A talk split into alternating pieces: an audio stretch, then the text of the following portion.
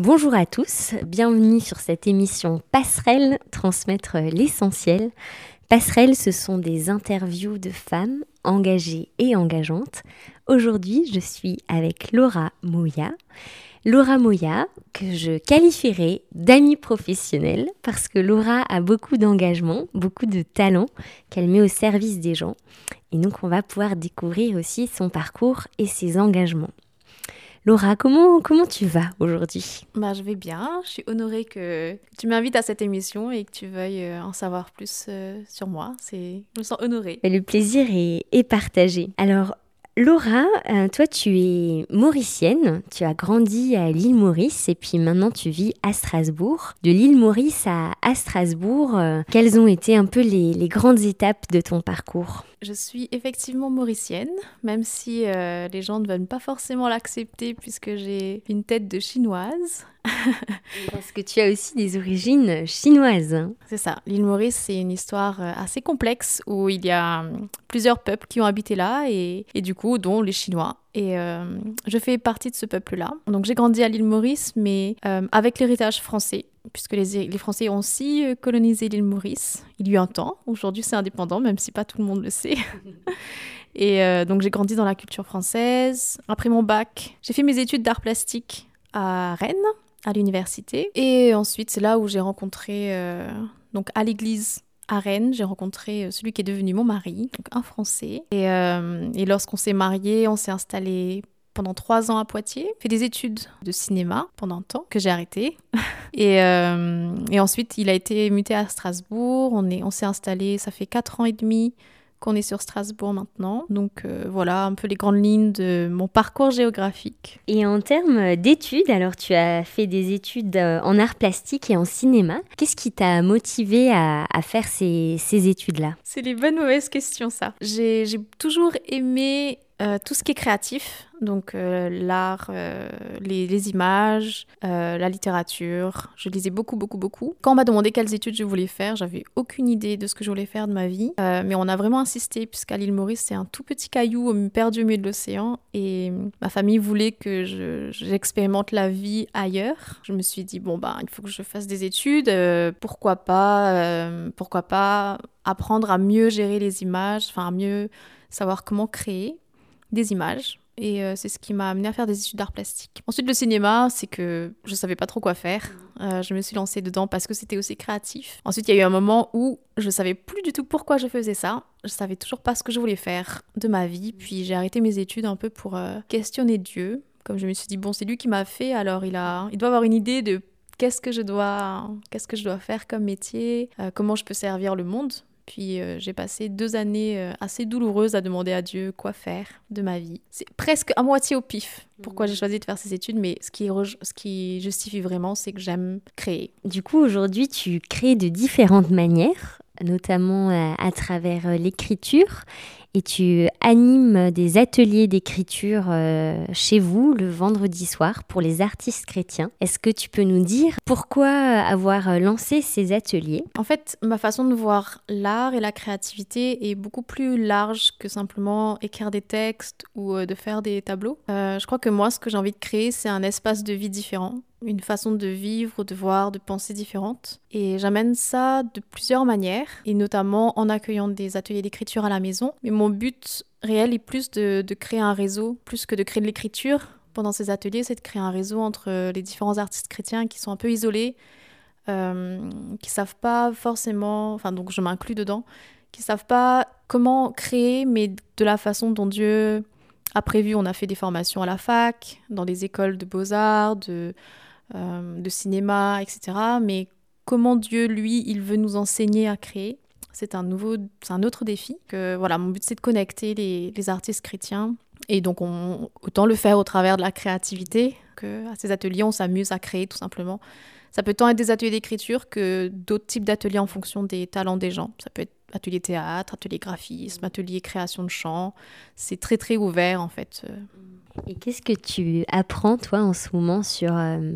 créer à la manière dont Dieu veut que, que tu crées ou que vous créez, qu'est-ce qui te semble important ? La liberté. Ça, c'est quelque chose que je suis en train d'apprendre en ce moment.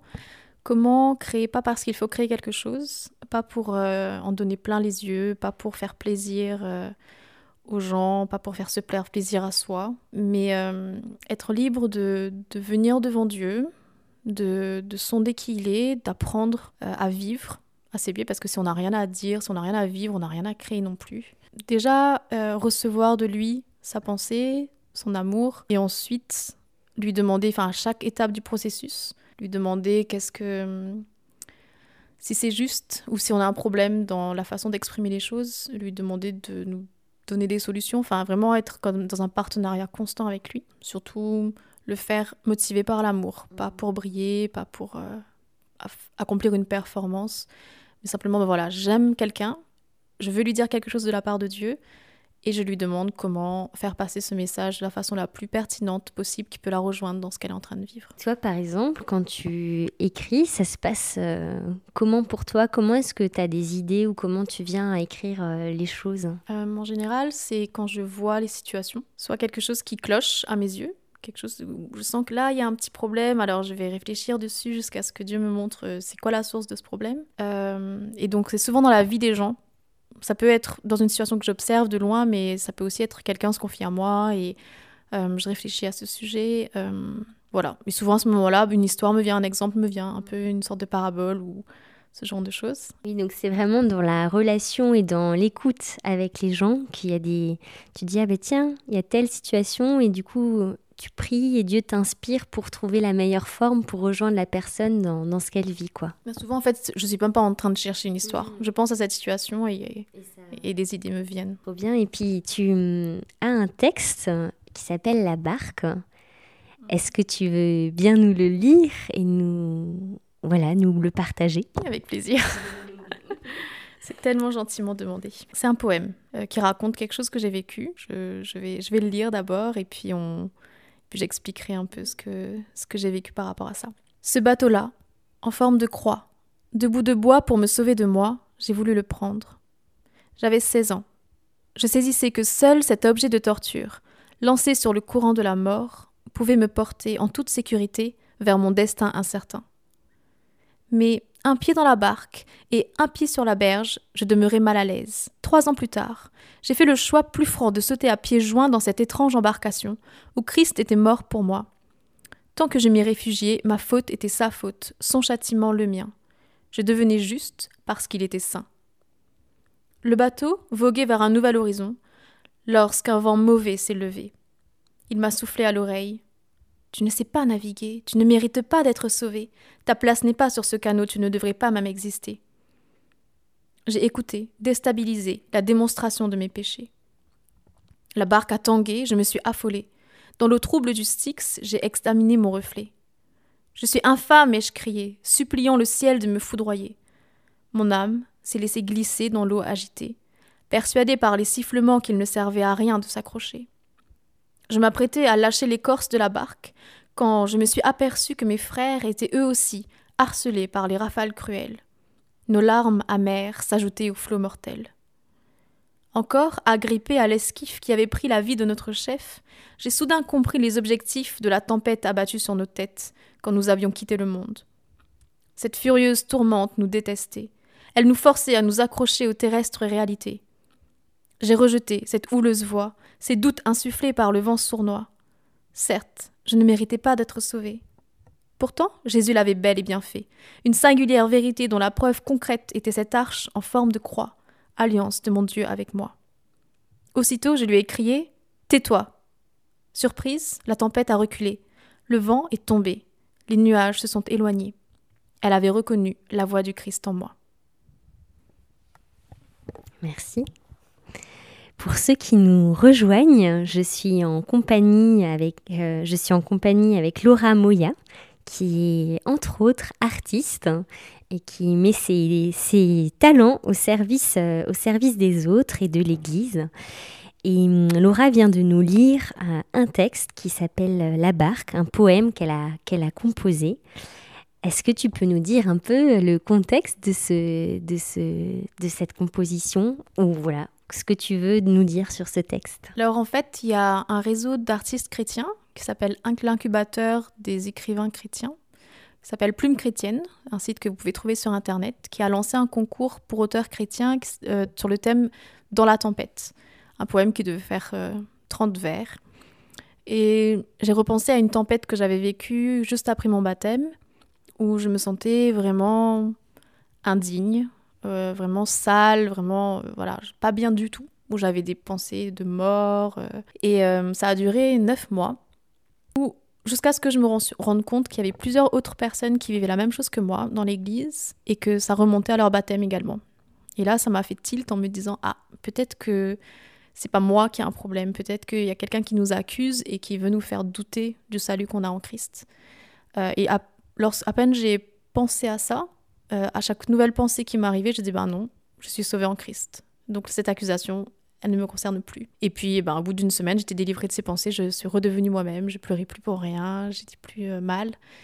Euh, donc voilà, c'est un peu ce, ce dont témoigne ce poème, qui est une aventure qui me rappelle vraiment, aujourd'hui je sais que le salut n'est pas quelque chose d'anodin, que c'est important et que ça sauve vraiment, euh, quoi qu'il se passe à l'intérieur de moi comme émotion, comme pensée, ben, Christ m'a même sauvée. Tu disais quand on préparait cette in- interview que finalement le fil rouge dans les différentes choses dans ta vie, c'est vraiment de comprendre, accepter et appliquer l'évangile au quotidien. Qu'est-ce que ça veut dire pour toi euh, être, euh, être chrétienne ? euh, ben c'est ce que je viens de dire par rapport à, à, ce, à ce poème, que euh, parce que Christ euh, m'a sauvée de la mort, ma vie lui appartient. Et juste cette phrase, ma vie lui appartient, ça se manifeste dans tellement de domaines différents euh, sur ben oui, comment je vais prendre soin de mon corps, comment je vais me traiter, comment je vais choisir euh, mon métier. Ça ne peut plus être pour ma carrière, pour mon avancement social. Ma vie ne m'appartient plus, je n'ai plus besoin de la faire progresser. Christ m'a... Enfin, l'évangile, ça, ça chamboule tout dans notre identité et, euh, et du coup dans notre façon de travailler, de, de penser chaque domaine de la vie. Pour moi, ça a été un grand défi parce que par, parfois, je voyais, je voyais un, grand, un grand trou entre ce qui nous était enseigné et ce qu'on vit. Alors, euh, bah, ça me demande beaucoup d'efforts d'arriver à combler ce trou, et ça veut du coup aussi dire ne pas forcément vivre comme on attend à ce que je vive. Donc par exemple là, tu disais que je suis amie professionnelle parce que quelque part, ben, j'ai pas de statut dans la société, je travaille pas officiellement, d'une façon où je gagne un salaire officiel. Ça a été très dur à accepter pour moi pendant un certain temps, de ne pas avoir d'étiquette à pouvoir présenter aux gens lorsqu'ils me demandent qui je suis, qu'est-ce que je fais. Euh, et c'est ça aussi pour moi, suivre euh, Christ, c'est être fidèle là où il m'appelle, même si ben, ça rentre dans aucune euh, catégorie socio-professionnelle existante. Ça veut aussi dire euh, bah, appliquer la justice euh, dans sociale, et euh, c'est quelque chose qui m'apprend aussi à aller vers ceux qui n'ont rien pour leur donner ce que moi j'ai reçu. Bienvenue à ceux qui nous rejoignent dans l'émission Passerelle, transmettre l'essentiel. Passerelle, ce sont des interviews de femmes engagées et engageantes. Et aujourd'hui, on est en compagnie de Laura Moya, qui est, euh, c'est mes propres termes, amie professionnelle, parce que Laura a un, un grand cœur pour les gens. Et du coup, euh, toute sa vie, elle articule autour de prendre soin des gens et de ceux qui l'entourent. Laura, avec euh, Sébastien, ton mari, quand vous étiez à Poitiers, Euh, votre maison s'est transformée en, en lieu d'accueil sous toutes ses formes, soit juste pour une soirée, soit euh, un accueil plus long où les gens euh, étaient aussi hébergés chez vous. Comment est-ce que vous avez euh, découvert et goûté à cette vie euh, d'ouverture et d'accueil ? Ça s'est fait d'une façon au départ assez naturelle, puisqu'on était le seul couple marié à animer un groupe G B U, donc des groupes bibliques universitaires à Poitiers. Et naturellement, on avait beaucoup d'étudiants où leur famille était loin, et nous, étant à proximité du campus, c'était un lieu familial assez agréable pour eux et pour nous aussi. Donc au départ, ça a commencé simplement comme ça. Ensuite, on a eu des demandes pour des personnes qui avaient des besoins ponctuels de venir dormir chez nous, de venir rester, habiter avec nous pendant quelques mois. Euh, et au début, c'était assez inconfortable puisqu'on avait une chambre d'amis et qu'il y avait deux personnes qui logeaient à la maison. Mais vraiment, c'est un, un don que Dieu nous a fait, euh, le don d'hébergement, le don d'hospitalité plutôt, où on a, on a vu qu'il voulait qu'on accueille ces personnes à la maison, qu'on les accompagne, qu'on, qu'on soit des amis justement pour eux. les accompagner à la fois dans la foi et aussi simplement dans leurs besoins quotidiens de ce qu'ils avaient à, à apprendre, et les soutenir dans leur recherche d'emploi, par exemple. Et c'était très encourageant, c'était fatigant, mais parce que Dieu était avec nous, euh, bah, il nous équipait, il nous, il nous permettait d'avoir assez de patience et d'amour pour euh, accueillir ces personnes. Et c'est tellement beau ce qu'on a vu à l'issue de ça, que ça a continué ensuite euh, sur Poitiers. Et il y a tellement de besoins, finalement, aujourd'hui, de jeunes qui n'ont pas de repères, qui n'ont... qui savent pas forcément ce qu'ils veulent faire de leur vie, et euh, d'avoir des personnes qui peuvent juste les accompagner dans cette recherche. C'est ce qu'on a essayé de faire. C'est ce que vous continuez à faire à Strasbourg, parce que là aussi, vous avez eu à cœur ou, voilà, de, d'acheter un appart qui est grand, avec plusieurs chambres, et donc vous, vous hébergez... Euh, Vous avez des colocs, vous êtes en couple et vous vivez en coloc. Comment ça se, comment vous vivez ça aujourd'hui ? C'est quoi les joies et les défis que, que vous rencontrez ? Alors, chaque nouvelle personne est un nouveau défi, mais un beau défi, puisque c'est un défi d'apprendre à aimer, à accepter, à accueillir la personne telle qu'elle est. C'est vrai que plusieurs personnes nous ont dit « attention, c'est, c'est dangereux pour votre couple, vous n'allez pas avoir assez de temps pour vous ». Euh, bizarrement, ils ne se disent pas ça quand on a un enfant, mais bon... Et, euh, et au final, on a vu que c'était plutôt l'inverse, que avant d'avoir des personnes qui habitaient à la maison, donc Sébastien et moi, on était toujours l'un contre l'autre, on était chacun en train de tirer la couverture de son côté, à essayer de se faire écouter, et, euh, alors que quand il y a eu d'autres personnes qui sont venues euh, habiter avec nous, on a dû se mettre d'accord sur euh, vraiment les règles qu'on voulait instaurer et euh, ce qu'on voulait vivre à la maison. Et finalement, ça nous a beaucoup aidés.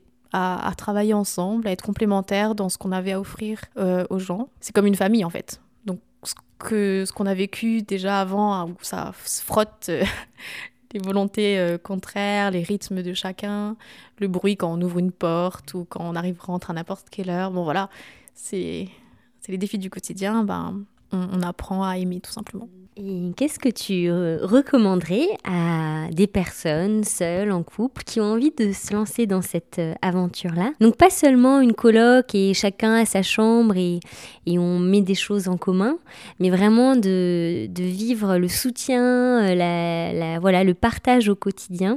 Alors premièrement, je dirais que go Je dirais que c'est un vrai besoin, les gens sont vraiment seuls et vivent leur fardeau seuls. Que Dieu nous a créés pour qu'on vive ensemble. Et, euh, et donc c'est un, un, nouveau, enfin un modèle que j'encourage à tout le monde de vivre. Euh, ça c'est la première recommandation. Deuxième, c'est euh, de le faire vraiment avec Dieu, de pas avec ses propres forces, parce qu'on n'en a pas, tout simplement. Donc vraiment sonder euh, à chaque nouvelle personne à accueillir, si euh, Dieu veut qu'on accueille cette personne ou pas, pour que quand ça se passe mal, on puisse aussi assumer avec Dieu qu'il s'en, il s'en charge. Et puis troisièmement, de savoir que ça va coûter, coûter du temps, de l'énergie, que l'amour a un coût et, euh, et ben, quand on habite ensemble, on, on, on doit plus payer ce coût que quand on se voit qu'une fois par semaine, par exemple. Donc, d'être prêt à, à payer le prix. Donc, go. Un, c'est un besoin. Deux, de le faire avec Dieu. Et trois, de, de payer le prix. Et que ça vaut la peine. Génial. On se retrouve après While We Sing de Leland.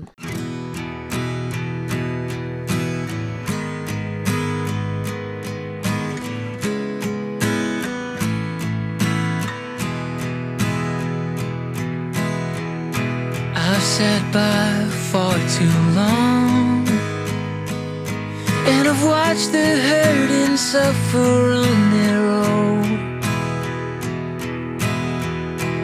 I have chances every day to live like you, die to myself, give your love away. And I wonder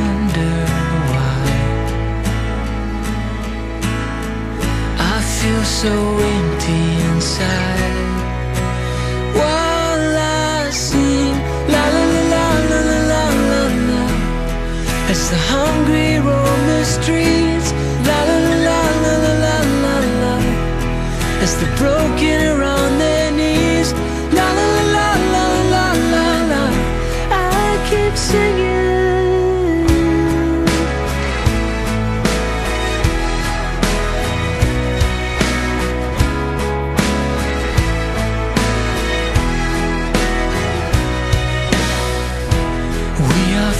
and we are still. But we're called to be a city on a hill. And as our melodies resound, we cannot hear the silent cry this world is screaming out.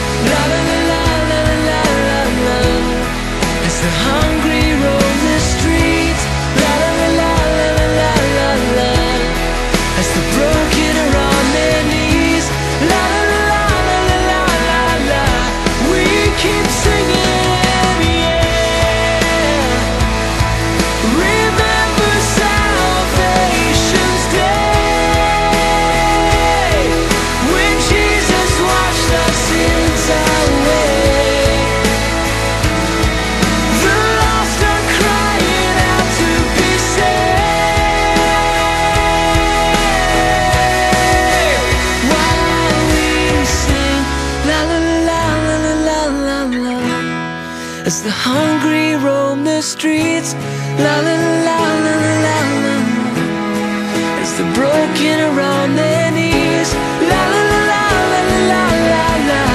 We keep singing, but just a song won't heal the bleeding wounds. Church, wake up, we're sleeping in an empty tomb. Yeah, church, arise.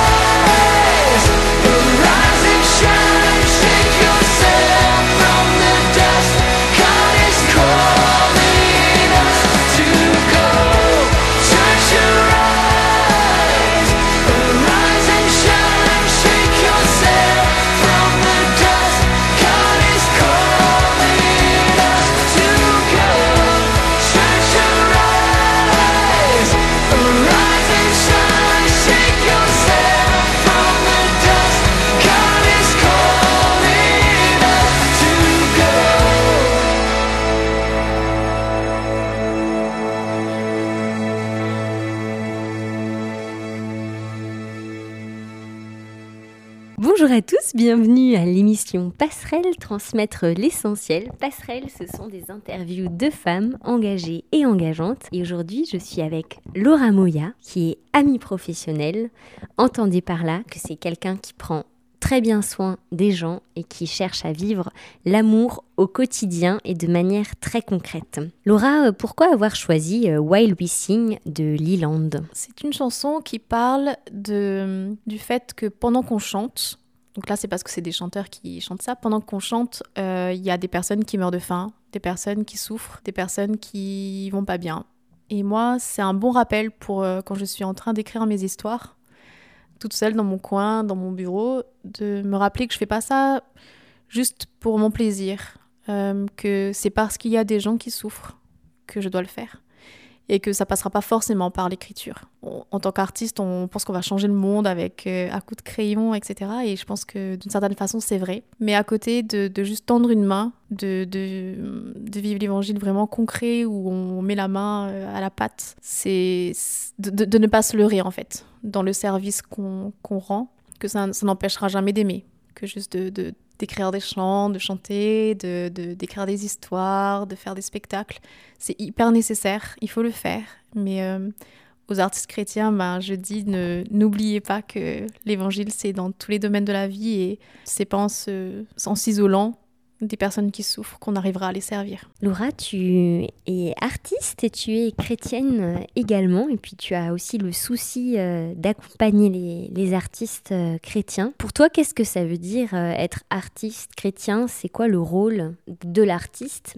Et d'autant plus de l'artiste chrétien dans la société ? Alors pour moi, je dirais que L'artiste, c'est celui qui a reçu de la part de Dieu une sensibilité particulière pour voir les choses que les autres ne voient pas. Et c'est pour ça qu'ils sont souvent mal compris, parce qu'ils viennent toujours dire quelque chose à l'inverse de ce que les autres disent. Alors qu'en fait, c'est surtout qu'ils pointent Euh, quelque chose que les gens ne négligent ou ne font pas, ne mettent pas forcément à la bonne place. Donc pour moi, les, les artistes sont importants pour justement re-ranger un peu, euh, ou déranger et re-ranger euh, nos façons de faire, nos façons de penser. Et euh, ils doivent être écoutés euh, pour ça. Et c'est justement à travers leurs œuvres qu'ils arriveront à être écoutés, puisque sinon, naturellement, c'est un peu, un peu le bazar, on va dire, si on fait que dire sans cesse ce qu'on pense. Et je pense que c'est d'arriver à dire la vérité. Euh, la vérité, bon, la vérité, c'est Jésus, mais la vérité, c'est, c'est, c'est la pensée de Dieu, c'est les choses telles que Dieu les a conçues au départ. Et d'arriver à, à, à exprimer cette pensée de Dieu dans toutes les circonstances de la vie.